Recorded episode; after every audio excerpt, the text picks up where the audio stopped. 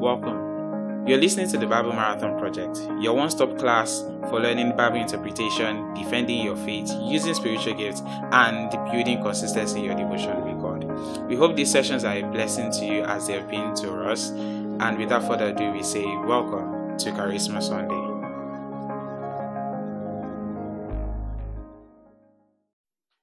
All right, welcome to Bible Marathon. And if you've been with us for a while, you already know what we do here. This is a a group of people, Bible believing Christians who are uh, committed to running the race, growing in our knowledge of God, and um, in fellowship with one another. So, if you've been with us for a while, you already know what we do here. Um, I'm just going to lead us in prayer and then we'll move on right away to what we have to do today. I see you, Linda. Hi, welcome. All right. So let's pray. Let's pray. Father, thank you so much for this privilege to gather together. Thank you for everyone here who is joining us this evening or this afternoon, um, depending on what location it is. We're so thankful to you, God, for your care, your kindness to us, your lavish love to us, Lord. We appreciate you for everything you've done for us. And Lord, we ask even today that as we learn your word, as we go into the scriptures, as we listen to the instructions you have for us, Lord, we are edified, we're equipped, we see ourselves as you see us in you. We are strengthened on every side. And I pray, Lord, that we leave here ten times better than we came. In the name of the Lord Jesus Christ. Thank you, precious Father. In Jesus' mighty name we pray. Amen. All right. How how was last week, guys? How was last week? I know last week was just flexing, games, fun, all of that stuff. I had a, such a great uh, feedback from people about uh, the last last week's session. Um, but it's not all fun and games here. We're here to grow. All right, so we always have that in mind. Um, at this point, we're going to move on to what we normally do, right? Which is we uh, are going to be doing a recap. So we read the book of Galatians this week, and so I'm going to call on Shaitan. She's going to be giving us the review of the book of Galatians. So over to you, Shaitan. Hi everyone. Okay, so I'm going to be doing. I believe you can hear me loud and clear. Right. Okay, so we're going to be doing um, a review on the book of Galatians. I'm going to try to um, do this chapter by chapter. And okay, yeah, going to get started. So the writer of um, the book of Galatians is Paul. Is Paul. Um, and the audience was to the churches of Galatian of Galatia, as as we saw in um, chapter uh, verse two of chapter one. Now, you know, in chapter one, he started by, you know, praying for them, and it was almost like you could tell that there was a burden on Paul's heart because he felt like there was a there was a deviation from the gospel in in these churches, right? And you know, what is the gospel that Jesus um, you know, came to earth, died, uh, resurrected on the third day, never to die again. And all of this was just to redeem us back to right standing with God, right? Um, now he talked about how, you know, he behaved when he was a Jew, persecuting Christians and all of that. And, you know, uh, the famous encounter of Paul on the way to, on the way to Damascus, like when he met Jesus right? And then um, in verse two, so that was really what jumped out to me. Then it was it wasn't like he didn't do too much there. Um, then when we go to verse two, he talked about how he continued his story, right? And then he introduced the topic of circumcision, which he later talk on, um, you know, as we as we continue in this book.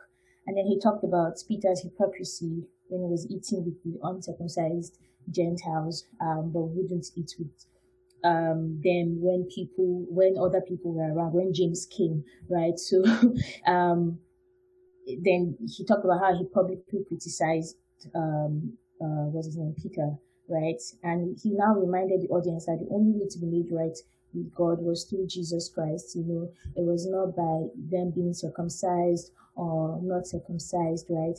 Um, that was the problem they were having in this church. It was like they were, or in these churches, it was like they were trying to be made right with God they were by being circumcised, right? And that's not the way. We already know that the way is through Jesus. So that was what Paul was trying to really like hammer on in this Old text in, in, in chapter two. And he talked about how in verse 18 when he says, I am rather I'm a sinner if I review the old, the old system of law I already tore, tore down. For when I tried to keep the law, it condemned me. That was the law was just to show people how sinful they were, right? It was not necessarily meant to save them, and it was only temporary, right, until you know Jesus came. Now we go on to chapter three, uh, where Peter was, uh, Paul was sort of like frustrated. He felt like he was just frustrated with them, like, aren't you, like, aren't you guys listening? Right? He told them about, and to further, we know that you know we're, believers. We all should, we're sure we're sure of our faith, um, because of the gift of the Holy Ghost that is in us. Um, because you know Jesus promised that gift when he when he um when he was on earth with the disciples. He promised them, and now that you know he is gone, we have the Holy Spirit inside of us when we accept Christ, right? When we when we accept His life, right? And in verse two, where he was asking them that, you know, did you receive the Holy Spirit by obeying the laws of Moses? Of course not. You know, he was just trying to tell them that, well, you're not, um, you don't have the Holy Spirit by keeping all these laws. And I, I, he went on to say, I don't know if it was in this chapter where, you know, he went on to say that um, which one of you can really keep all the laws really? And you cannot just keep one and say that, oh, I've kept the law of Moses. No, you have to keep all if indeed you, that's what you want to follow God. I believe that that's very impossible. So really, that's why Jesus Christ came, right? And yeah, it was in this chapter that he called them all foolish Galatians.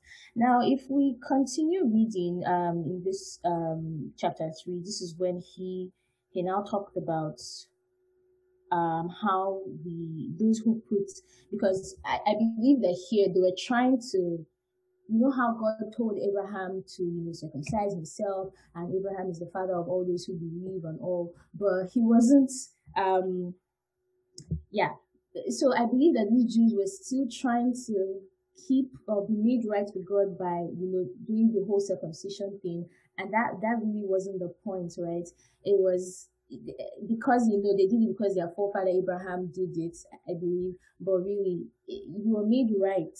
You're truly a son of Abraham if you believe the promise he believed, right? Because God gave him a promise as well in the Old Testament. So you're truly made right with God. You're truly a son of Abraham if you believe um, in the promise, right?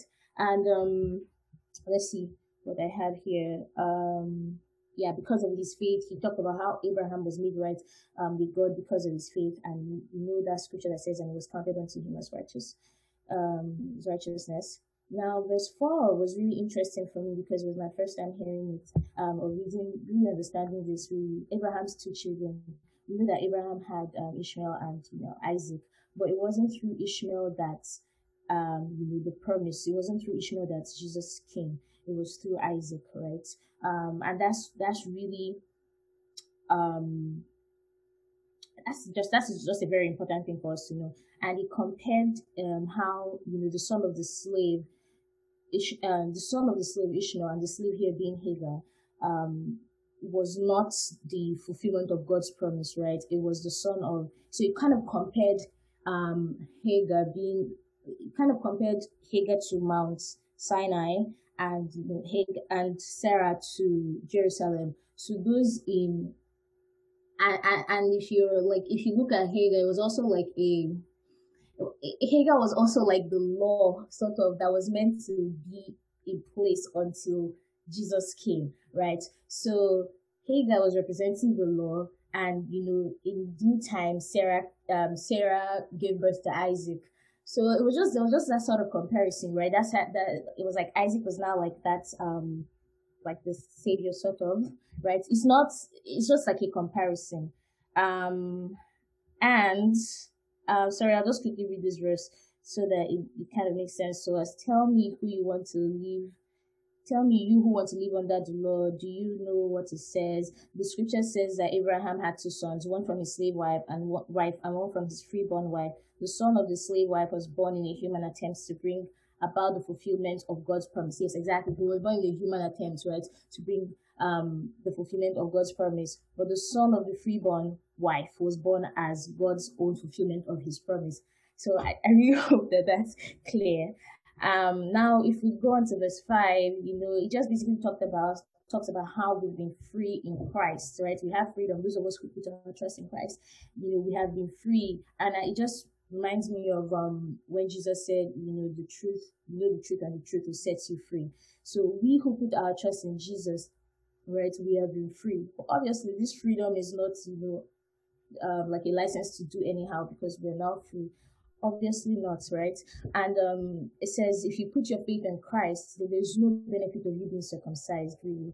Um, it's just them where uh, they were they were they were saved, but they were still trying to follow their old ways, their old Jewish traditions, which really and following it to also sort of like back up their salvation, right? So really, that's not the way to be made right with God, like we've established. So it was pointless um, for them to be circumcised. And um, also talked about how if the Holy Spirit leads you, like I touched on earlier, right? Because you are now free, you should not be sinning, right? If the Holy Spirit leads you, if you allow the Holy Spirit to lead you, you will not be a slave to your sinful nature because what you're free, right? You're free from that sinful nature.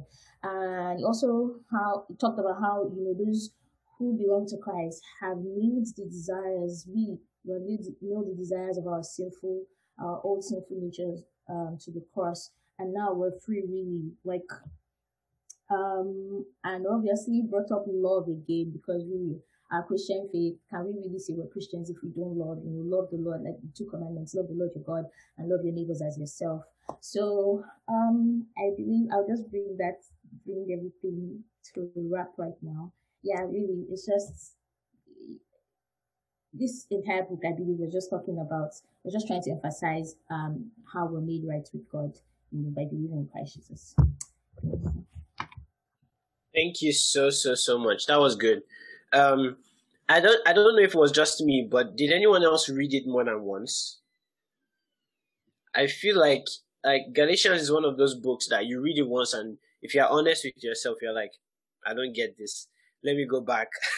so that happened a few times. You know, I've read it a number of times, but it always brings there's always something new to see and to grasp. And I think like like Shaitan rightly said, the major argument is it is by faith not by the law. Nothing else can give you eternal life. Nothing else is, uh, you know, like it's the con is always a, the discussion is the contrast between the spirit and the law and how the law does not make anyone just before God. Um, so that's just the beautiful argument, and and you can see how Paul used so many examples just to hammer this point to people who were still in doubt about the verity of this of these things he was saying. So thank you so much, Shaitan. Um, if I, I would encourage everyone, if you haven't read the book of Galatians, it's not too late, right? We've read, uh, I think up to nine books now, right? Or eight. How many? Who knows? Someone needs to help me keep track. But yeah, it, just quite a number we've done. And um, I just really want to encourage you guys to keep going on. All right, so with everything said, um, let me see if there's anyone that has joined newly. Um, okay, I see Dolakbo, Kayode, hi, Ngozi, hi, Chelsea, Tammy, Barakat is here, Treasure, Daniel, Victor, Jumoke, oh my god, it's been like forever. Good to see you here. Um, yeah, and then a number of people on Mixlr, I'm going to check out on you shortly. But today is very special um, very very special and dear to me because I'm going. I'm here to learn. I'm ready to just listen and get trained by uh, the speaker of today. Um, just for the sake of introduction, um, I'm not going to be teaching today. We have a special guest, as you've seen on the flyer. Um, and let me put that on the screen real quick. And um, okay, there we go. Hey, sorry. Yeah, that's it. So we're having a special guest today, and you know, I, I, as as you know, is our, our custom is we have different topics for every Sunday. So we have hermeneutic Sunday, apologetic Sunday, charisma Sunday, and vulnerability Sunday. This is the charisma Sunday, and we, we talk about everything that has to do with the power of God, the Holy Spirit, the anything that has to do with demonstrative or power or ability or charisma right? Gifts of the Spirit, um, because we want to cover every aspect of our spiritual devotion. And I, I just thought that it would be a blessing to have um, the lead pastor of Vivify Ministries, um, Pastor Kenneth Olusoya, teach us today. Um, someone said when I put the flyer up, like this guy looks very, very, very familiar. He looks like Ernest, and there's no mystery behind why he looks like me. This is my brother. All right. So, um, I hope you're. I know you're going to be blessed for certain. So I just want you to let your heart be ready, be receptive. You're going to learn a lot. Take notes. I'm going to put up scriptures, but make sure that you come with a heart to receive. I'm here with a heart to receive um, from the ministry of of Kenneth today. So at this point, I'm just going to ask us all together. Just I'm going to lead us in prayer and just pray together with me, and then I'll have him come up on the stage um, whenever he's ready. Heavenly Father, thank you, Lord. We're about to get into your word. We are receptive. We lay aside every bias. We lay aside every personal restraint when it comes to receiving truth. And we ask, Lord, that you inspire us with your truth. You teach us your will clearly. And Lord, we will accept all that you have for us as true. And um, yes, let it be, let it have practical implications in our lives, Lord. Not just for the knowledge, but for the practicality of everything we learn. Thank you, Father. In Jesus' precious name we pray. Amen. I'm super excited. Kenneth, brother, um, over to you now. All right. Um, good. I should say afternoon because it's afternoon over there in the US. But um, good afternoon, everyone. How are you all doing? And I want to be sure that you can all hear me. If you can hear me, please just scream hallelujah at me, so that I'm sure. Hallelujah. Hallelujah. Hey, awesome, Hallelujah. awesome, fantastic. All right. Um, I mean, I, I just have to say a very, very big thank you to um Ernest Olusoya, the convener of this program. Uh, why am I sounding so formal? This is my elder brother.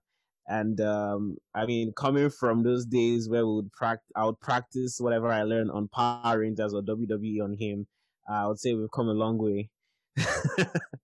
yeah, I've come a long way, and I'm really glad and very privileged that uh, I'm invited to to lead us in in God's word. And what you do here is amazing.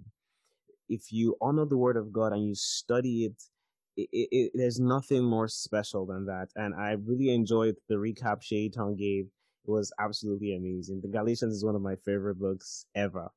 So um, thank you, thank you uh, very, very much for, for this opportunity. Uh, can I just ask you one question? Are you ready to receive God's word this evening? Yes. You are fantastic, fantastic. Yes. Let's let's dive right into it. Um, I just want to say, precious Father in heaven, thank you so much for this privilege. We're about to study your word. We're about to be refreshed, revitalized, edified, and empowered in your truth. We pray that everything we learn, we, we, we leave a place of just knowledge or spiritual understanding, but to a place of application and wisdom. Thank you, Father. We bless you. In, in your name we pray. Amen. Amen. Amen. Glory to God. Um, so, I mean, from the poster, you already know that what we're talking about this evening is powerhouse. And what we're talking about basically is the power of God in a person. The power of God at work in a person. The, the residence of unlimited ability. Um, I'll just start by way of introduction to say this, that there were two very, um, significant prophecies in the Old Testament. And these prophecies were actually quite controversial. I feel when people read it and study, they don't realize how controversial these prophecies were. Um, the first one I would say is Joel chapter 2 from verse 28. All right, Joel chapter 2 from verse 28. I mean, when Joel um, wrote this, I- I'm sure in his mind he was like, "What am I getting myself into?" Uh, and and let's let's check it out. Let's open our Bibles there to the book of Joel, chapter two from verse twenty-eight. I'm just gonna wait for a while for everyone to get there. How many of you have read the book of Joel this year? Just checking. Um, it's a fantastic book. Let's go to chapter 2 from verse 28. All right, are we there? All right, me just read quickly. Um, it says, oh, and, and I, I believe it's going to be on the screen as well. So if you can follow along there too, that would be great. This is what this guy is saying. I mean, long before in the Old Testament, it was commonplace to have the Spirit of the Lord be upon prophets, the Spirit of the Lord be upon priests and kings. It was norm. It was the norm. It was norm- normative for, for that to happen. And Joel was saying something here. He said, okay, wait, I know you guys know about the priests, the prophets, and the kings, but this is something the Spirit wants me to know. Verse 28, it says, and it shall come to pass afterward that this, that I will pour out my spirit on all flesh and now that might be a bit vague, but he went further to explain what all flesh there meant. Look, your sons and daughters, they'll prophesy. Your old men will dream dreams. Your young men will see visions. So if you say sons, great, fantastic. He added daughters to the feminists in the house who were wondering, are we part of this? Yeah, you're part of this. You're also going to prophesy. Your old men, so not all, I mean, for those of you who can relate in Nigeria, old men and women, there's another connotation that comes with them. When you, you see, you have an old woman or an old man in the village.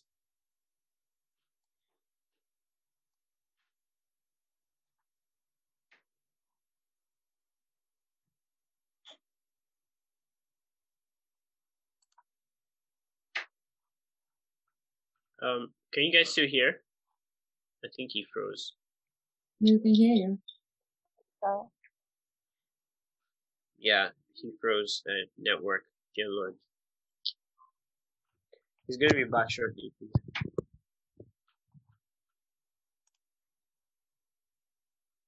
He's gonna reconnect now. Alright, I think he's back.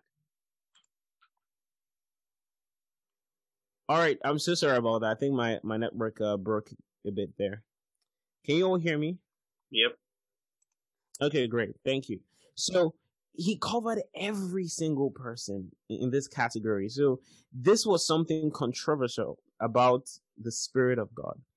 Another thing that was controversial, the, the, the second prophecy is in Ezekiel 36.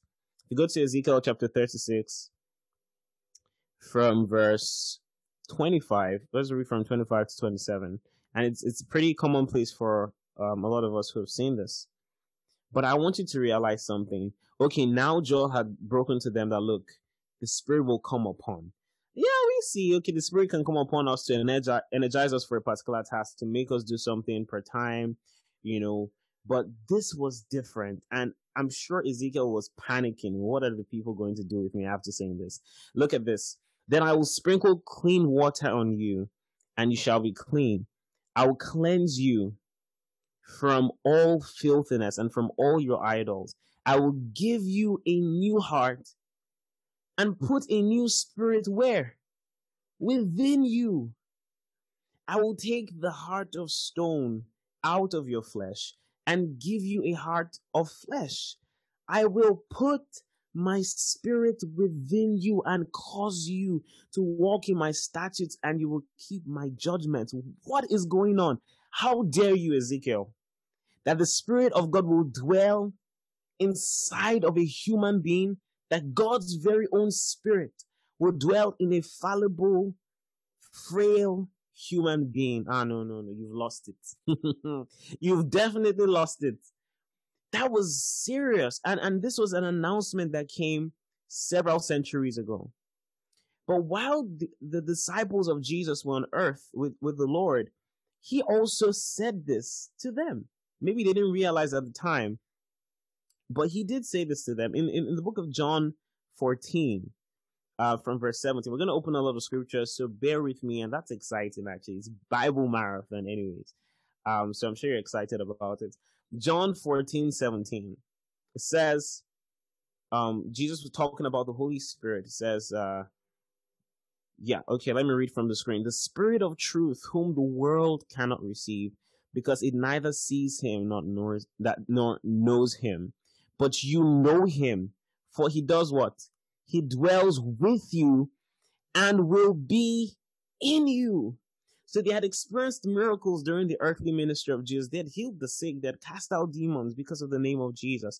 The Spirit was with them. He said he will also be where? Be in you.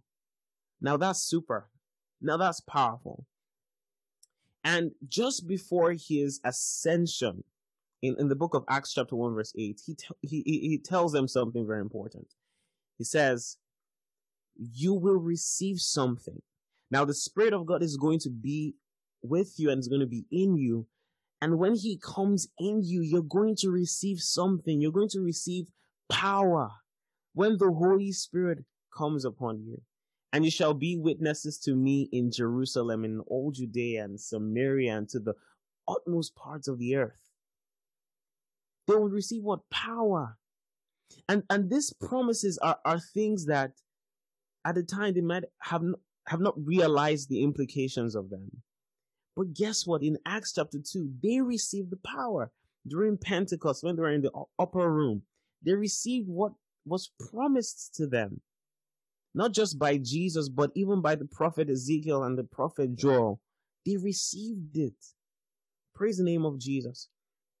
So what I want to say here is that something significant happens when the Spirit of God moves somewhere, He moves in with power. Praise the name of Jesus. He dwells and comes in with power. And, and, and I want to just give a few facts about power before we continue and, and, and go further in this teaching. Uh, I want to mention a couple of facts about power, uh, the power of God.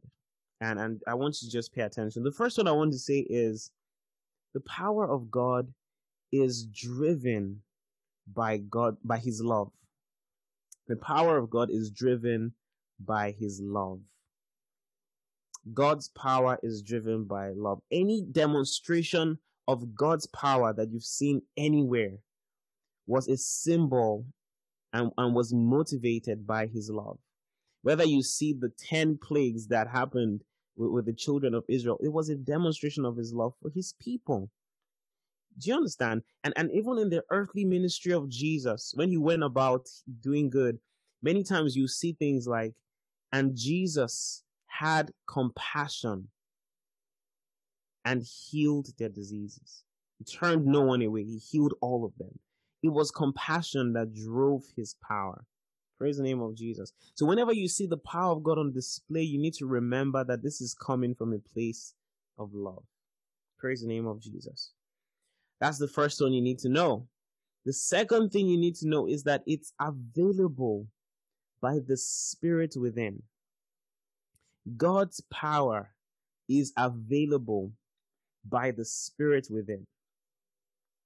God's power is available by the Spirit within. If you want to know how you can walk in the power of God, exercise the power of God, whether it is in, in, in the walk of salvation or it's in the ministry, the charismatic ministry, you need to realize that it's all because there is a spirit that dwells in you.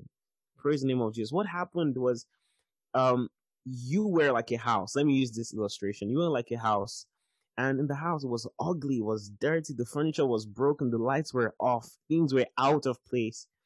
And what happened was God saw you broken, a mess. And when you received this help and you looked, look, my life is a mess you believe the message of the gospel. He did something. He sensed the Holy Spirit and the Holy Spirit came in. He saw the light. He said, Oh, wow. Ah, that's a mess. Mm, that's terrible. And he went around refurbishing, making everything new. But guess what? When you move into a new place, guess what? You bring your stuff. And when he moved in, he brought his load. He brought his, his, his baggage. He, he brought his luggage. He brought his gifts. He brought his fruits. He brought his power. Praise the name of Jesus.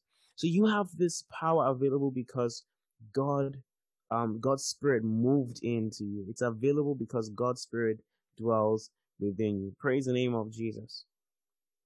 Praise the name of Jesus. All right. Um, the third fact about the power of God is this. And this is where it gets dicey. And I might step on a couple of toes, but I'm sure that to um, all of us here, we're all after the truth and we've gained some level of maturity. Um, The third fact about God's power is that there is no other outpouring. Yeah. There's no other outpouring. There's no other outpouring. You, you, what I'm saying is you have all the power that you will ever need inside of you. Now, the truth is, I feel, I feel a lot of the time people undo the finished works of Christ in their life by the songs they sing. Like you're undoing something. And let me give you an example. Imagine you're writing, or you're, you're about to write an exam, for example, and you have a pen. It's right on your table. Um, and you look around and you ask me for a pen. Oh, please, can I have a pen? I want to write my exam. How would I react? How should I react to you seeing that you have the pen? I will tell you, okay, but there's one right there on your table. Or in the worst place that happens to the most of us when it's cuffed right by your ear and you forgot it was there. That's where your biro is. And you're like, oh, right? The pen, you actually had the pen. And that's the same thing with a lot of believers. They have it. Maybe they don't realize they have it or what it can do. And they keep asking for something they already have. And what you're doing is you are, you are undoing what God has already done for you in Christ.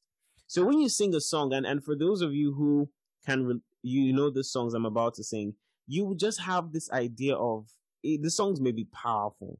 The songs may, may make you cry, but you have to check whether they are doctrinally, doctrinally accurate. So if you sing a song like, let the power of the Lord come down. Come on, sing with me, guys. Let the power of the Lord come down. Shed a tear too. Let the power of the Lord from heaven come down. Da, da, da, come down. Right? Or you sing a song like, um, Oh Lord, come down and manifest your power. Oh Lord. Now, I, I'm not trying to tease or make fun of anyone, but when you sing these songs, this is what happens. You're literally telling God, send down your power. And his response to you will not change. It will be Acts chapter 1 verse 8. Well, he will say Acts chapter 1 verse 8. That's not how he said it. But he will tell you, you will receive power after the, the after the Holy Spirit comes upon you. You'll receive power. So why are you asking me for the power you have already received? Praise the name of Jesus. Do you see that? So what, when the Holy Spirit moved in, he didn't come in and saw your life and say, ah, this house, uh, is not, let me just bring, I have like 10 luggages from Heaven's Gate. Just bring one. Let's test and see. If you can handle this luggage, then we'll bring the rest. Uh-huh, uh-huh. Okay, okay, okay. Bring the second one. He moved in with everything. Don't you see that he moved in with everything? So the believer does not have a sin problem. The believer doesn't have uh, a victory problem. The believer doesn't have a power problem. Many times it's the understanding of what you already have that may be the problem. If you don't know you have something or you don't understand the, the importance of what you have, you won't enjoy what you actually do have. Praise the name of Jesus. So that's something very important. There's no other outpouring. You have all the power that you ever need. I want you to say that I have all the power that I will ever need. I've got the power. Amen. Glory to God. Power Rangers have nothing on you. Amen. Number four. Um, fa- another fact about the power of God is this, and this is very important. Every child of His has access to this power every child of the of his has access to this power. So I'm trying to build up. This is just all introduction. I want all of us to be on the same page, right? Every single child of his has, has access to this power. And the reason why this fact is important is because there, there just might be a subconscious idea that a lot of Christians carry with them on their journey, where there is a man of God, a minister of God, a pastor, a bishop, archbishop, deacon, whatever title you want to call it. And it just seems like that person is the hub of power. If there's a problem, there's someone sick, ah, pastor, we need your help. Pray for this person. there's a problem financially. Ah, pastor, we need this. But you fail to realize that God's power, pardon me, God's system was that everyone operates on equal plane. Now, there might be special graces to, to different people for different tasks, but what he wants is that every one of his can function with this power he's made available to them. That just as the pastor can mm. pray for the sick and they receive their healing, you too, maybe you just started out in your faith one month or two months in, in the faith, you also can do the same.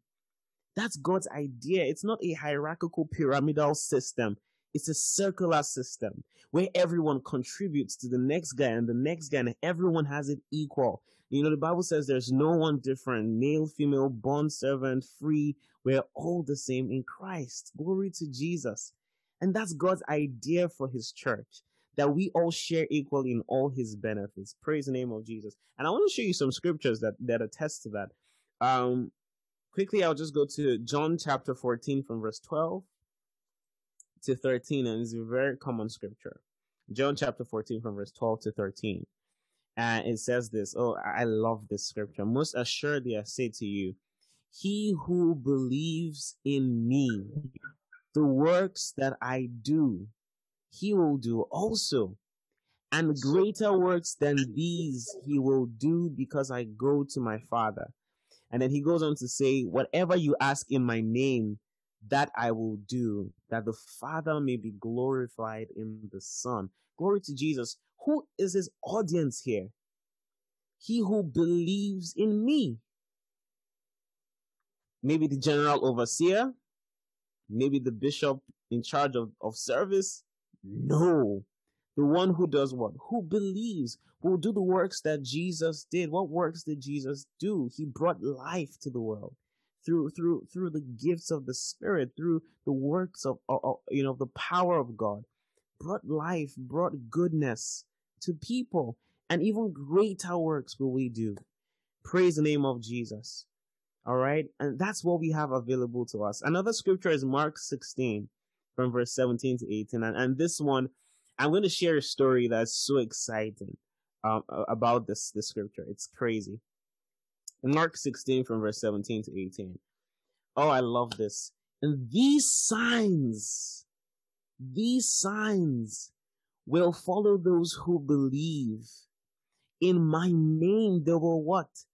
Cast out demons. They will speak with new tongues. They will take up serpents. And if they drink any deadly thing, any deadly, anything deadly, it will by no means hurt them. They will lay hands on the sick and they will recover. This, this is a, is a, is a portion of scripture I'm so sentimentally attached to. And I'll tell you why. But look, it says these signs will follow those who what? Who believe. That was the same thing he said in John 14. If you believe. Now he says these signs will follow those who believe. And, and, and something I picked from that line is for something to follow, you have to give it a leading. You have to give it a direction. And so that means if you're going to walk in the things of the spirit, you have to take the step. And when you do, the signs will follow you. Praise the name of Jesus.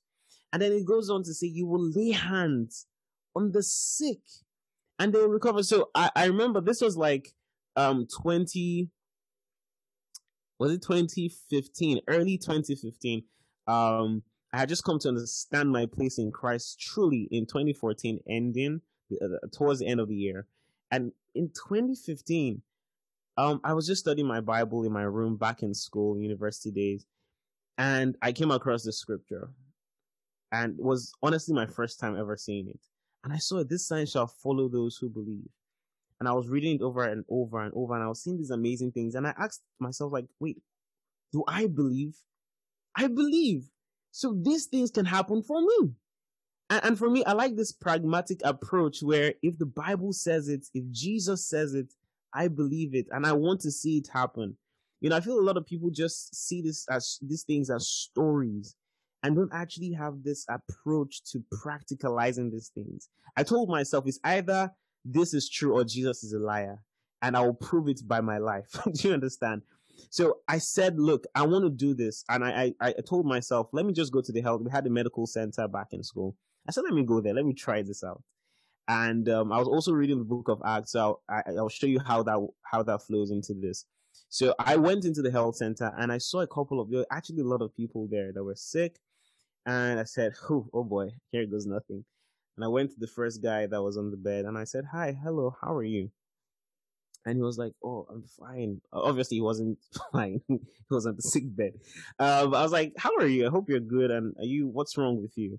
And he said, oh, that he's just been, he's, he lost his appetite. He has terrible case of malaria and, and he just really feels down. And I thought to myself, I was like, this guy is not in a good place and I want to minister healing to him. But I said, look, if I, there are two ways to go about this. There's an approach of, ah, hey, yeah, sorry, you, ah, and your temperature is hot. Ah, Bele. Let's, can we just pray? Let's see if it's going to work, eh? Let's just, let's just, and in Jesus' name, Father, Lord, Rock of Ages, Everlasting Father, King of Kings, Lord of Glory, we thank you for today. You are Alpha and Omega. yeah, that's one way to go about it. And he said, Lord, please, eh, take away this thing, eh? This boy is suffering. Just help him. In Jesus' name. Amen. I'll, I'll, see you later. Okay. Take care of yourself. That's one way to go. Right? That's actually one way to go about it. But I told myself, I said, no, this guy, I feel his faith is a bit weak. So I want to talk in a way that, that would inspire faith. And I looked at him, I said, I want to pray for you right now. And when I pray, you're going to be healed completely. Your appetite restored, your temperature back to normal, and you have your strength back. Do you believe? I don't know when I said it, but I said, and the guy sat up. It was like, um, yeah, I believe. Uh, yeah, please pray for me. And this was my, this was actually my first time. I'm not joking. And I said, um, because I read the book of Acts and I remember what they did at the beautiful gate. I'm still going to talk about that. That is exciting what they did. I said, in the name of Jesus, you sickness leave his body. I learned to talk to the problem too. You sickness leave his body and receive healing right now. Bible says you will lay hands on the sick and they might recover. No, they shall recover. And I laid hands and said, in the name of Jesus, be healed. And the next step of faith I took was how do you feel? And I feel a lot of people who have tried to pray for people's healings, maybe it's a headache or it's a it's a pain in their leg, will just pray and move on. But if you really want to see these things happen and, and, and actually be satisfied with the idea that it works, God's power is real and alive, you will take the time to check it out, right? I was like, how do you feel now? Tell me. I was like, um, I'm I'm okay. I'm, i think he's working. I said, don't lie to me. You're the one that needs the healing. Oh. So tell me, are you actually fine? He's like, yeah, but I still, I still don't feel like eating. I said, okay, your appetite is also restored in the name of Jesus. And I, I just prayed over him again and again, right? And I said, how do you feel now? I didn't give up. Like, I was like, this thing must work.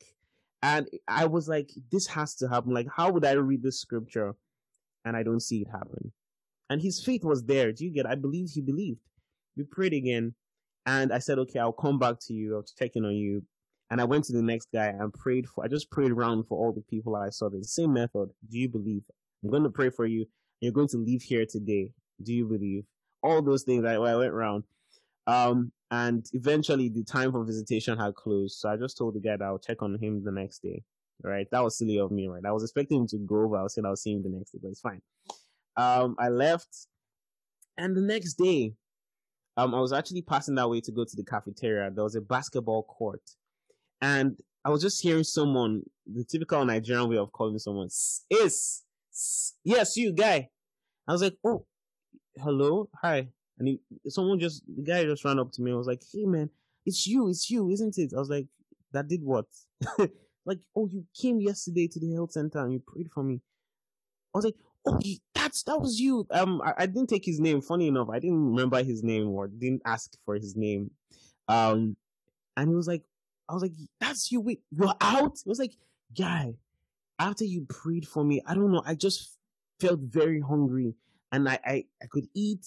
The nurse checked me out and they said my temperature was back to normal, that I can actually go if I want to because I missed a lot of classes. Guy, thank you very much. I mean, I was like, oh, it's it's it's the Lord, it's the Lord's doing. You know that man of God, you know, vibe. It's the Lord's doing. God bless you. Thank you. By the time I went to my room, yes! Woo! this actually happens. This is actually real. And so I just told, I said, look, in a, in a world where people question the power of God, I will prove to them God's power by my faith, by my proactivity, because God's power is real. And more importantly, God's power is here. Come on, guys, say this with me. God's power is in me. And, and you see, when God gives something, He doesn't just give you a little of it. He doesn't just say, just take, manage pocket money. he blesses abundantly. He gives abundantly. He gives you more than you even need. Do you understand? Have you seen this phrase before? Exceeding abundantly above in Ephesians 3:20. That's how God gives. Every gift, if you're talking grace in salvation, He gives exceeding abundantly above. If He's given power, it's the same.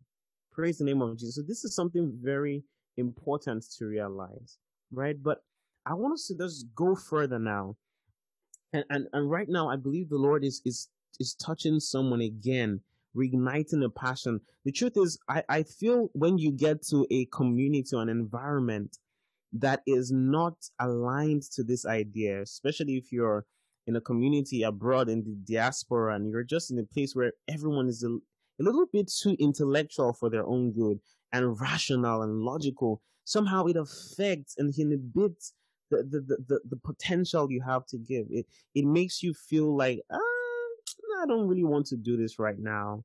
I don't really want to manifest this way. And, and that's something to think about because look, you always find yourself in a situation that opposes your faith. You find yourself in a situation that doesn't allow you to give full expression to all God has given you.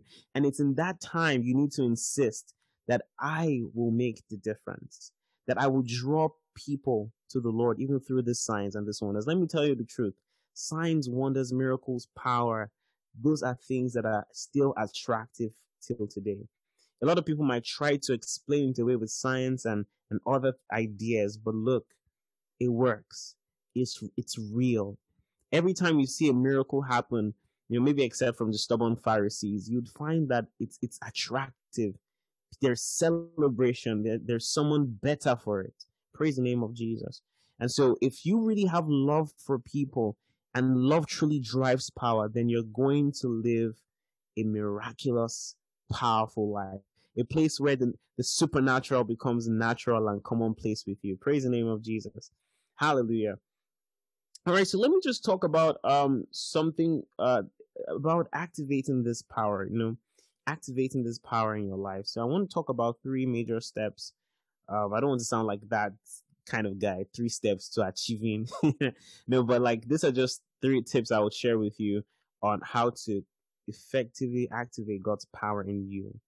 Right? Very, very simple and not too complex. Um, the first one is acknowledge. Praise the Lord. Acknowledge. Acknowledge. And what that means is when you have something, you need to be conscious of what you have.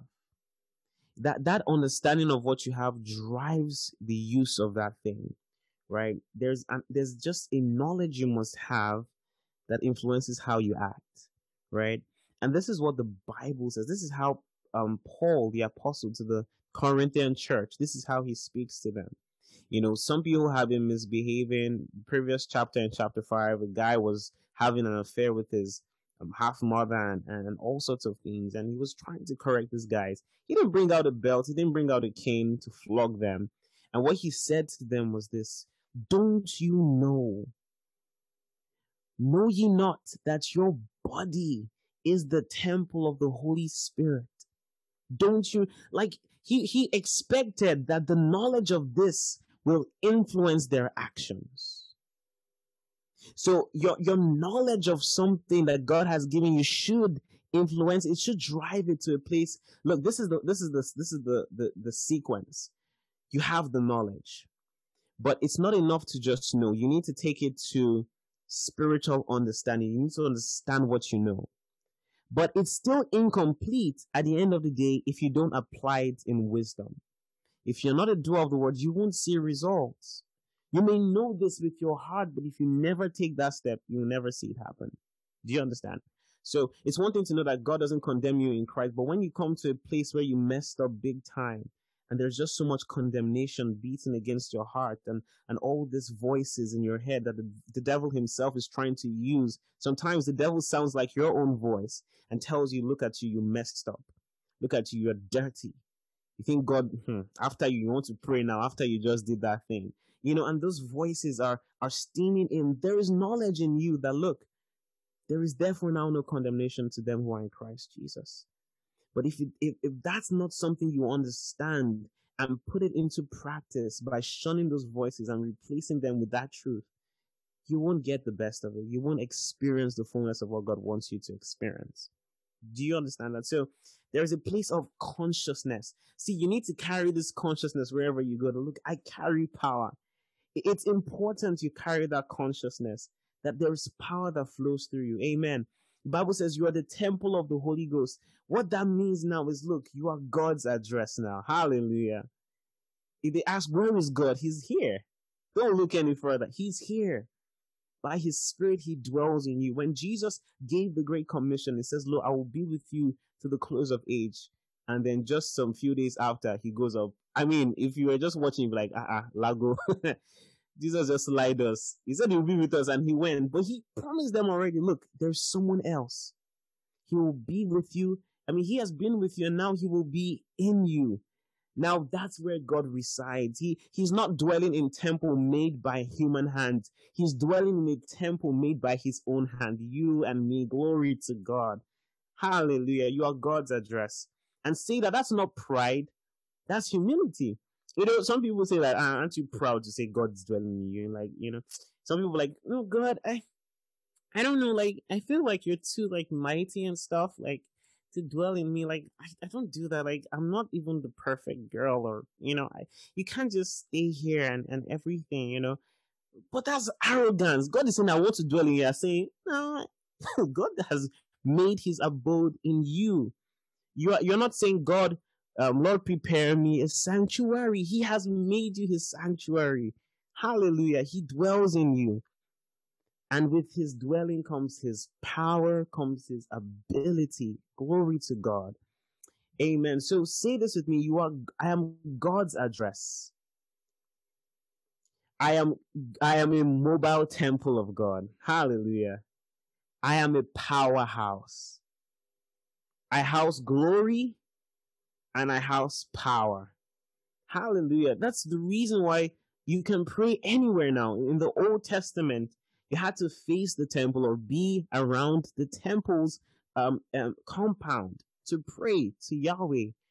But the reason why you can move about, you know, whether you're on the street or you're doing your business in the White House, if if you understand what I mean, uh, doing your business there, and you can actually pray to God and He hears you. It's because he now dwells in you. Hallelujah. Praise the name of Jesus. And that, that just blows my mind. And as a result of this, this is all about acknowledging this. As a result of this, you need to realize that God wants to use all of you. He wants to see with your eyes. He wants to use your hands as an extension of His to heal the world. He wants to be an extension of your feet to preach the gospel just like He did. He wants to use all of you for his glory. And that's why when you read Acts chapter 10 from verse 38, if we can just go there quickly, Acts chapter 10, 10 from verse 38, it's, it's a very common scripture. And, and I, I know when you read this, you see that, oh wow, Jesus is so amazing. Jesus did mighty things and he was anointed. But let me, let me just read this to you. Look, how God anointed Jesus of Nazareth with the Holy Spirit and with power and he went about doing good and curing all who were under the tyranny of the devil because God was with him. It says how God anointed Jesus with what? With oil? No, the reality of what the oil represented. The Holy Spirit. And when the Holy Spirit is present, what comes with it? Power. And he went about doing good. But look, when you look through the eyes of revelation, you realize that as Jesus, I mean, the word Christ means the anointed one. But as a Christian, you are an anointed one. We are the anointed ones. Praise the name of Jesus. So you also, like Christ, have been anointed by the Holy Spirit and with power, and you can go about doing good and curing all those who are under the bondage of the enemy and bring light to your world. Glory to God. Hallelujah. You've been anointed by the Spirit of God. Hallelujah. Praise the name of Jesus. Look, this this this point of acknowledgement, it, it goes really deep and, and it influences it influences the way you act and react in certain situations. Look, when when when you have this knowledge, there's a need for you to carry it with boldness. See, when you know who you are and whose you are, there's a certain way you react to situations. You don't act helpless. You don't act like you don't have a solution. The Holy Spirit in you is the only solution you need to solve problems. Praise the name of Jesus. Like, let me give you an example. And it's from the example we, we talked about earlier in Acts chapter 3. Um, there was this lame man at the beautiful gate. From birth, he's been lame. And Peter and John were going to service in, in the temple. They're trying to find their way very, very quickly there.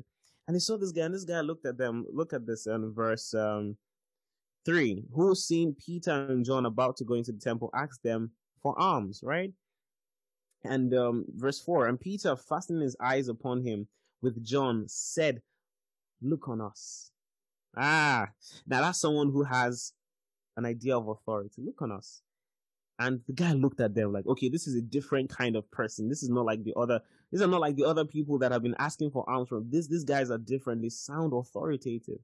He said, he said, expecting to receive something. And verse 6, Peter said, Look, silver and gold have I none. We don't have money. And this just in a way um is, is a clarification to those people who say that um the reason why Jesus died and resurrected was so that he can make us rich and prosperous financially.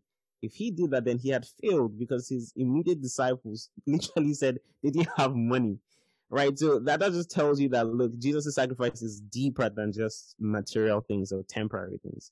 That's just by the way, I digress anyways. But look, he said this. He said, silver and gold I don't have, but such as I have. Look, you need to have that such as I have moment in your life. You have to, you need to have a lot of them. When look, when someone needs your help, you say, I have something to give you. You need to talk like that. You need to act like that. It shows that you understand what you have. He says, such as I have, I give. Oh Lord. He said, in the name of Jesus Christ of Nazareth, rise up and walk. And, and, and look at this. It's one thing to say, rise up and walk, right? And just say you'll be fine. After you say rise up and walk, the Lord is with you. You will start to walk eventually. But you see, we're, we're running, uh, we have a, temp, uh, a service in the temple, we'll, we'll come back to you. And they, and they just rush into. Imagine that happened. But look, he said, rise up and walk. And the Bible says in verse 7, he took this guy by the right hand. Look, that takes, that takes an understanding of what you carry. He took him by the hand and lifted him up. And guess what? He expected that as he lifted him, he was not going to go back down. That he was going to plant his feet on the ground and actually walk. That's what we're talking about. And this might sound like, oh, that's Peter, that's John. But the whole point of this is that's you too. You can do this. You can walk by the street and see someone who is crippled from birth and talk to them. Inspire faith by the way you talk and say, look, I want to give you something. I want to help you walk again. Do you believe? And if the person tells you yes, take them by the hand, pick them up, and expect that they stand never to go back down again. Praise the name of Jesus. That's your life. You're a powerhouse. Glory to God. You carry power. And you need to act like it. You need to start walking like this. Look, I know that you're busy with your careers. I know you're busy with your academics, but this is a, a call the Lord has given to every one of us as his ambassadors to actually be representatives of him, even in our demonstration of power. If someone is sick, why not get them healed? If someone has a problem, why not try to solve it with the power of God that you already have? Praise the name of Jesus. I find that I find that story intoxicating.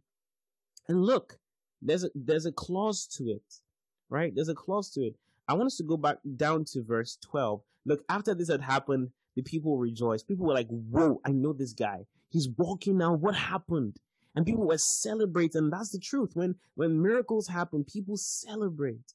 People of, of good conscience, anyways. They see that they celebrate, they rejoice. And look at verse 12.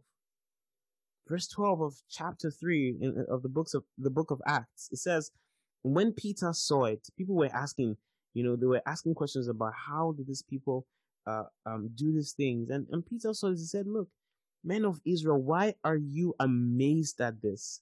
Or why do you stare at us as though by our own power or godliness, um, the King James says, or holiness, we had made this man walk.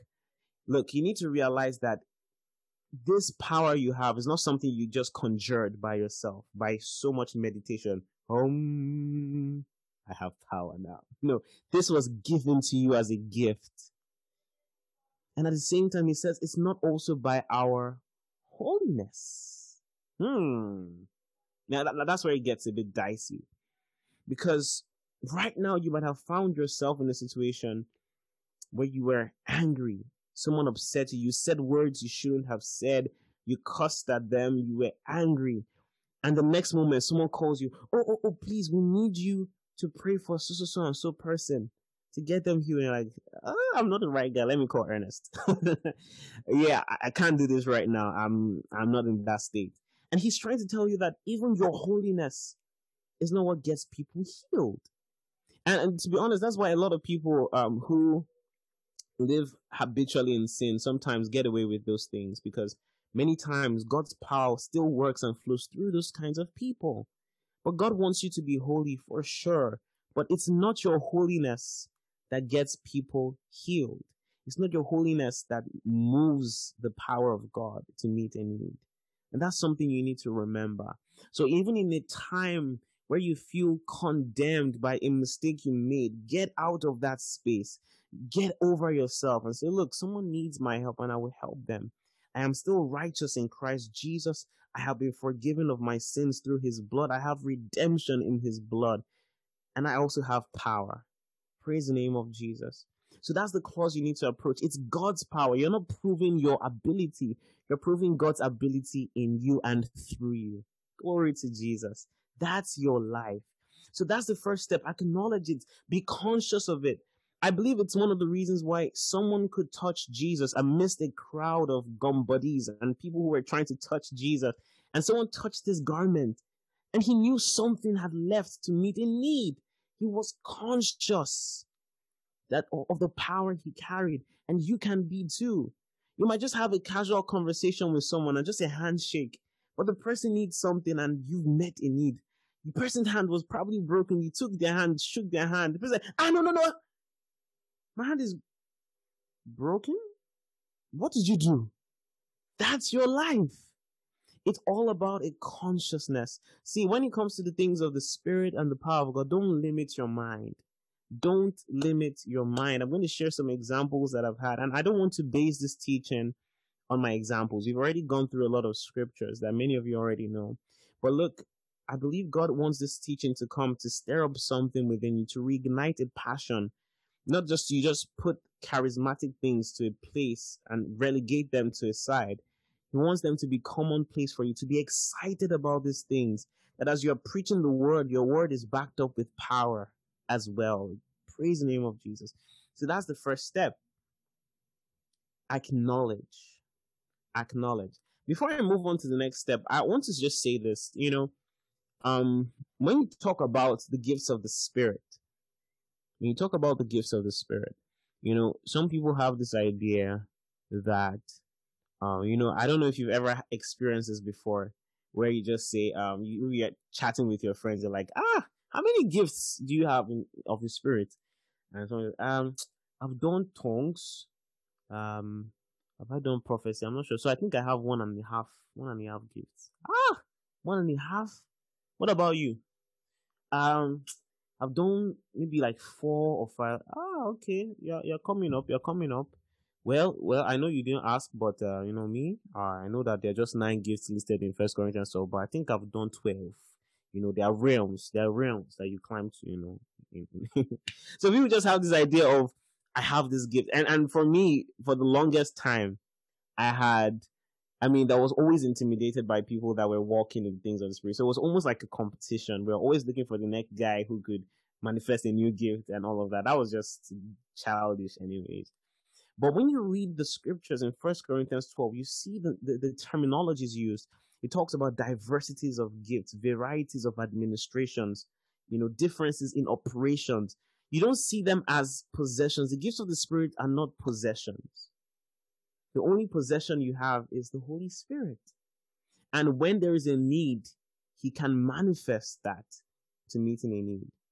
So if someone needs a healing, because you have Him within, He manifests as a healing gift. The power manifests as a healing gift to that person. I'll give you an example, and I hope this makes sense to you. I love using this example. Um, how many of you have ever used um or have a DSTV? Or I I know the audience now is, or let me just say cable, whether it's TiVo or or whatever cable channel you use, right? How many of you can relate? Let me see the chat section. Uh, okay, great. So whether it's DSTV or or cable, the cable network, you can relate. So imagine you have that. You have the decoder, right? The one that has all those things. Now with this DSTV or TiVo, you have a bouquet of channels, right? You have you have sports, you have news, you have Disney, you have Cartoon Network, you have movies channels, and for some of you, K drama, you know, you know what I'm talking about. You like, you, know, you like them. Anyways, let me not shade anybody today. Um, but you just have all those channels, and the truth is, sometimes you just don't want to watch the news. Like, yeah, COVID, pandemic, same old, same old. Trump, Biden, great. Moving on. You want to watch a cartoon? Ah, I'm bored. This is too childish. I want to, and the truth is, by time you have different needs. Sometimes you want to, you have a need for looking at sports, a need for this, a need for that. But guess what? It's one decoder that's meeting all those needs, manifesting itself in different channels. Do you see that? So what you have is the Holy Spirit. You have the decoder. And when a need arises, he manifests himself through the gifts to meet different needs. So you don't have the gifts per se. You have the Holy Spirit who then meet the meets needs with those gifts. I hope that makes sense. So once you have the Holy Spirit, just have that consciousness that you have all that you ever need. Can you say, I have all that I'll ever need in the Holy Spirit? Glory to God. I have all that I'll ever need in the Holy Spirit. Hallelujah. Isn't that just exciting? So we're not trying to, to attain a certain level of spiritual status and say, oh, I have this, I have that. You have everything. Praise the name of Jesus. And let me tell you, when it comes to the things of the Spirit or the power of God, God is looking for the one who is available. Do you understand? It's really about availability and desire. There was someone I, I once discipled, um, a young guy. He's actually 12 years. He should be 13 this year. I discipled him. Um, was back at the family church, and we just had a class talking about spirituals and everything. I was not sure how they receive this. I was like, maybe they'll think it's too much for them or anything, but I tried to bring it as basic as possible uh, to them. And I talked to this guy about healing so much, and he was so attentive. He was asking questions, so I can touch someone and they'll be fine. I said, yes, with the Holy Spirit's power. And, he, you know, just taught, taught, taught, taught. And um, he, he, we went around, went on the street for evangelism together, me and some of the kids. And we're just walking, walking. And I saw a man that, that had a problem with his leg. He wasn't walking properly. He wasn't crippled, but he wasn't, his leg was kind of bent. And I said, I turned to them. I was like, guys, do you know we can get that guy healed? Like we can, we're going to preach the gospel to him, but he just needs to believe that we can heal him and he'll be healed. And the guy was like, okay, let's do it, let's do it, let's do it. I was like, okay, do you know what you're getting into? I was like, no problem, no, no problem. The rest of you stay back. Let me just go with him and, and the other girl. I mean, we walked over to this guy. Oh my God. Like, every time my mind is blown by this. And we went to this guy. Um, I think he, he was Hausa. So I tried to speak some pidgin and, and it was terrible, but he could understand at least. Um, and I asked him, I said, um, we're going to pray for you and your leg go better. it's going to get better anyways. And it was like, oh, okay, okay. Sha agreed. And I told the guy, his name is Juwon, I said, can you put your hand on him? and pray for his leg. And we said, and he, he literally prayed for him. And it was the guy, because I demonstrated to them in class, he prayed for him. He said, check your leg. He was like, ah. I was like, okay. I said, pray for him again. He prayed again. In the name of Jesus, you are healed. Check your leg. and guy checked. And the guy was moving his leg. Like, and he was like, he couldn't move. The person that was helping him was like, oh, he couldn't move his leg like this before. I said, let's pray again. I said, yes, we'll pray again. In Jesus' name, be healed. Your leg will walk in Jesus' name. Check it. it was exciting to see and very hard heartwarming. And this man, at the end of the day, couldn't move his leg. We had um a, a, a tent set up, um, was church on the street, and then the man joined us because of that. And that's just to tell you that look, it doesn't matter what level you you are in your faith or how long you've been in the faith. If you understand this, that God's power works and it's real and you can work out the power of God, it will work. It will work for you if you're available, if you desire it. That's why the Bible says, desire this gift. Praise the name of Jesus. So that's all about acknowledgement. It's a consciousness you need to carry every single day of your life. That every meeting and every encounter with someone can be a supernatural one. Number two thing to do to activate the power is stir it up in the place of prayer. Stir it up in the place of prayer. Now, as much as you have this power, um, God loves that you're still dependent on Him in exercising this power. Uh, uh, uh, prayer is prayer is like this. It's like you have a cookie jar on on a cupboard, and you're you're trying to reach it. Maybe you're as you're a child, you're trying to jump and and and reach for the cookie jar. Your father might be looking at you like, hmm, yeah, no, reach it now. He knows what you want, but until you say, okay, fine, I can't do this by myself, Dad, I need your help. I need a boost and then he carries you. It's not that he didn't know what you wanted. You know, God knows what you need, but he loves that you're dependent on him, even in the place of prayer, that you show your trust. So when you pray, you're, you're kind of doing that. You're stirring up power from within. Um, James chapter 5 from six, from verse 16 says the effectual fervent prayer of what? A righteous man. You are a righteous man. And to the feminists in the house, you're a righteous woman. Um, I don't know. I always have to sound politically correct, but anyways, um, you are a righteous man, you know, and you make tremendous power available. Your your your prayer is effective. It makes power available. It's like a kettle put on the fire. You have the power inside as power, you know, water. But when you add some fire to it, it bubbles it up and allows it to come forth. So pray that's why every time you see people pray together, there's always an unusual manifestation. There's an unusual manifestation of the power of the Lord. So prayer and power, they go together. They're like this. You can't separate them. So spend time more in prayer. You know, sometimes the reason why many people are not experiencing so much of the power of God is because they haven't spent enough time. And I'm not saying there's a, there's a level to reach, a quota to reach in your prayer that, ah, once you now reach, you know, 80% in here, you can now know just pray, just make it a regular habit of communion with the Lord and even specifically show your desire to walk in the gifts of the Spirit, your desire to walk in power. I can tell your desires by what you pray about. Do you understand? If you love, it is there's a, a guy you are crushing on so much, it will show your prayer. I think, you know, you're like, Lord, this boy, but I, you know, I dream about him a lot. and it, it, it's really a burden in my heart. Lord, you said we should possess our possessions. I'm kidding. Anyways, but um, yeah, it will show what you desire, the way you pray, what you pray about, right? So when you pray, talk about the gifts, talk about the power, how you want to do beautiful things, go about doing good with the power of God. That's the second thing. The third thing is step out in faith, right? So the first one, you've acknowledged you have the power. You've number two, you've you've stirred it up the third thing to do is step out in faith. Praise the name of Jesus. Step out in faith. So let me just give you an example. Um, so when it comes to stepping out in faith, I would like to say, this that you shouldn't limit God's power. Don't ever have it. When when when it comes to the Lord, you must never have a limitation. You know, um, there's a common saying now that what God cannot do doesn't what doesn't exist. And that's how your mindset should be, exceeding abundantly above. Um, there was a time that I was in school, I was in the chapel uh, of the school, and I had a class in about 15 minutes um, at the engineering building. And someone ran in, and, and this, let me tell you this it's good to be a reference for the miraculous. What I mean is when someone needs help, a healing, or a word of knowledge, a word of comfort, let them say, Oh, meet that healing guy. Meet that healing girl. Meet that prophecy guy. Meet that. That's good. Some of you like, nah, I don't like that. That's too spiritual. I just want to be Jesus's baby. Like, oh my gosh. Anyways, but no, those things are good. It's good to be marked by those terms. Let people know you that you can dish out the power of God.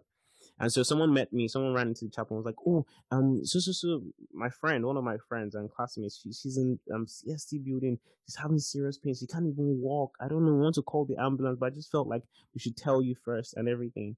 And I had a class. Now, I know that this sounded very immature or unfair. I had a class in like 10 minutes. And I was like, hmm, to go to the class or go to this building that will take another 15 minutes you know, an X coordinates, Y coordinates, find the differentiation. How would I? I'm joking. I was just calculating what I'm going to do.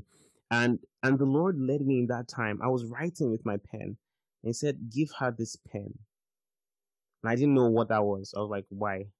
So I gave her, I said, um, have my pen. She's like, okay, thanks. But like she needs you in, in, in the building. I was like, yeah, use my pen. I don't understand. I said, can you give this pen to her and tell her to bring it to me? He was like, huh. Okay. she went and truly, and I kid you not, before God and man, this girl brought my pen to the chapel and started thanking me. She was in tears and I hugged her and I was like, look, this is God's power. God cares about you. And I gave her that pen to serve as a reminder that God's power, anytime she's in a troubled state, that, that pen should remind her that God's power is still alive.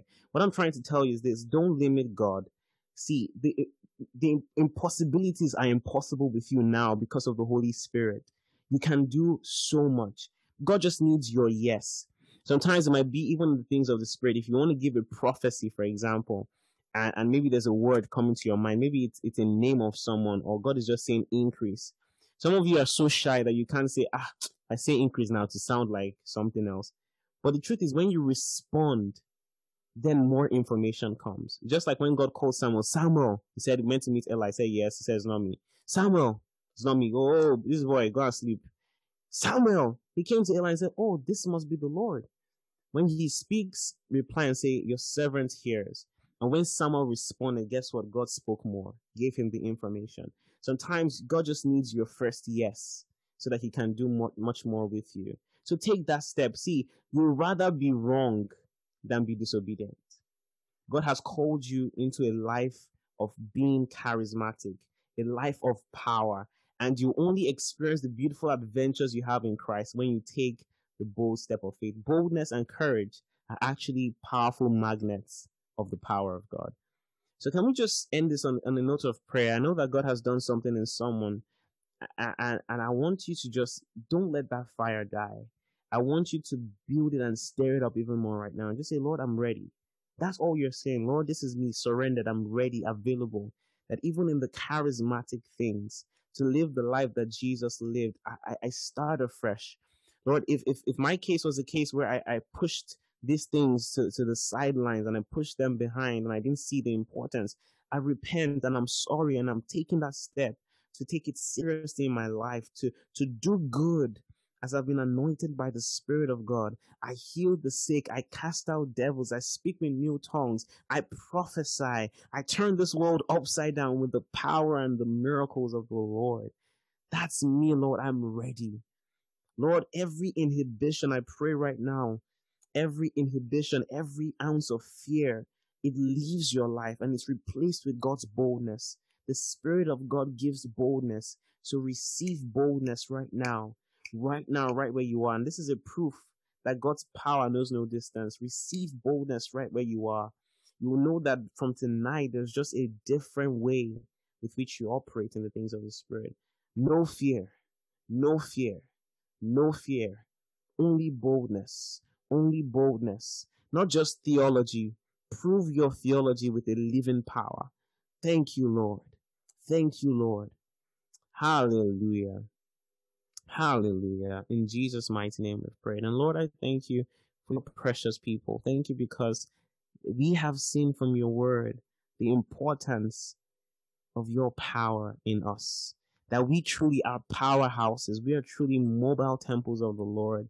You inhabit us. You, you, you, you are pleased to dwell in us. Help us to live to the full potential of all that you've given us on this earth, to count many, many adventures in you from now until you return.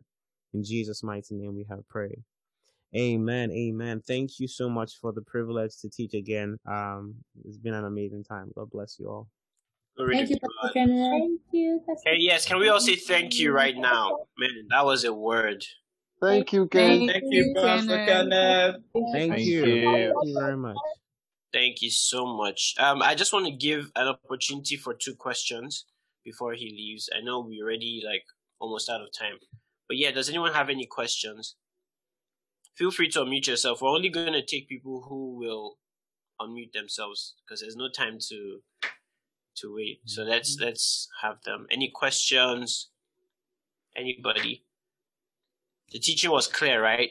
I think for me, the most instructive thing is don't limit God. We have that tendency to do that, but we shouldn't. We should never limit God. Like, He's, first of all, He's the creator. That should tell you everything you need to know. That everything you see and experience and, you know, observe, uh, everything around you has been created by the creator, by God Himself. So you cannot limit the one who brought everything into existence. So that was that was just beautiful. Thank you so much. Any questions? I'm trying to stall. okay. You All said right. my pidgin is like pidgin and me are like light and darkness. I'm Guy, just saying that. Guy, well that's done. the fact. I'll enter your DMs. that's the fact, John. Um, yeah. So okay, I want to just give some information. So I I would apologize because normally I always have um, the poster and the flyer and all of that stuff, you know, ready. But because of a very, very interesting week, God has been kind, uh, and a bunch of things that have happened, I couldn't get the uh, flyers ready on time. But what I want to do is just give the information about what we're doing for the, the coming week, okay? So we're reading the book of Titus this week, right? So I'm still gonna we're gonna have a design and we'll have that up. But if you still have issues reaching your accountability partner or anyone who is like, you know, you don't have a, an accountability partner at all for the Bible reading, please let us know. This is for your growth. This is for your progress. Being in the Word of God is the best thing you can do to yourself. Um, so make our time, all right, uh, to read the book of Titus this week. Also, we're having, like I said, every third Sunday, the week that uh, every third week of the month, we're, we're dedicated to prayer. So we're having prayer basket 2.0 as well. So basically, just the same link. Throw in your prayer requests and um, anything you want us to pray about. It's also going to be on the link. I'm going to put that on the group chat as well. Um, is there anyone joining us for the first time today? I know almost everyone here, so I, I almost don't think anybody. The only person I think is new here is not here anymore. so yeah, everyone, everyone here, awesome. I just hope Me. I hope you were blessed. What? Who's new? Tosin. Tosin, where's Tosin? Oh, hi Tosin. Can can we see your face or no? Hey, dark. Okay, that's always the excuse I hear. um, have you here. Thank you. Let's say welcome to see everyone. Um, I know some people have never done this for you, but we are growing, we are learning. So, um, welcome, Tosin. Welcome, Tosin. It's, welcome, it's Tosin. To have you. Um, Thank you. Thank you very much. I hope you were blessed. Um, you guys, by the way, I wanted to give some information. So a little bit more about Pastor Kenneth. He he has a ministry, Vivify. Uh, it's called Vivify. So it's enlightening. Hey, forgotten the the. uh, I forgotten the tagline. We worked on to awakening. Awakening. Thank you. That was the keyword. Awakening um the hearts of everyone to the finished. Awakening the hearts of all to to the finished works of Christ. Christ. Yeah, yeah it's still yeah. Christ. So yeah, so that ministry and is flourishing. It's a blessing. Um, So do well to check them out. Vivify365.org, correct? Yes, please. Okay, and you can reach out to he, he's also active on social media. You can reach out to him on Instagram, follow him, be a friend. He does spoken word. He has an album. He has two out two. He has tracks. The tracks, album is yes, tracks. Yeah. The album, yeah, true. He has tracks. Uh, go check him out. Uh, if you want, if you um, unfortunately you cannot shoot your shot because they've shot him already. so if you want to reach out to him for anything, you can reach out to me directly since you have my contact. Um, so Kenneth, I want to say thank you again. Thank you for honoring the invitation. We love you so much here, and uh, we're just going to close prayer and Thank you so much for having me. so while I'm praying, in fact, that's a distraction. After I'm done praying, if you have a song suggestion that you want us to play right now to close off, put in the chat. All right. So let's pray. Our Father in heaven, we thank you, we love you, we, we adore you. Thank you for awakening us again to the reality of the power that is at work in us as believers. We're your children, and to, today we acknowledge, we stir it up, and we step out in faith, Lord. We step out boldly to do everything your word commands because you only give commands to do what you've enabled us to do. And so we step out in faith, Lord. We are full of faith. We reject every objection to the truth and we affirm in our in our stand that the power of God is at work in us, that the Holy Spirit resides in us, and that we are we are practical workers of miracles, not just knowledgeable about the fact that they happen, but that we ourselves will be out there as emissaries of your word, as proof, as evidence to what you have done in us, that you did come and find your abode in our hearts. Thank you, precious Father. And I pray, O Lord, for Kenneth that he's strengthened, he's he's equipped for more ministry in the name of the Lord Jesus. And for everyone who has listened and joined in today, um, every pain in your body right now is healed. Every long standing issue that has made be, become a cause for concern. There's someone here who is having issues um, immigration wise or something of that sort. You are, you are getting fran- you're frantic because something is not connecting. You, something is not. Uh, you're not getting a notice of, of something you've been waiting for. The Lord says, I should assure your heart right now that He has done it. In the name of the Lord Jesus. Thank you, Father. Thank you, Lord. In Jesus' precious name we pray. Amen. Thank you for listening to this recording. We hope the session was a blessing to you as it was for us. If you'd like to be an active part of Bible Marathon, maybe join in live on our Sunday sessions, be part of the WhatsApp group, or would just like to know more about the Bible Marathon project, visit our website bit.ly slash bmglive4 for more details. That's bit.ly slash bmglive4 for more details. We pray you stay blessed, experiencing progress and joy in your faith.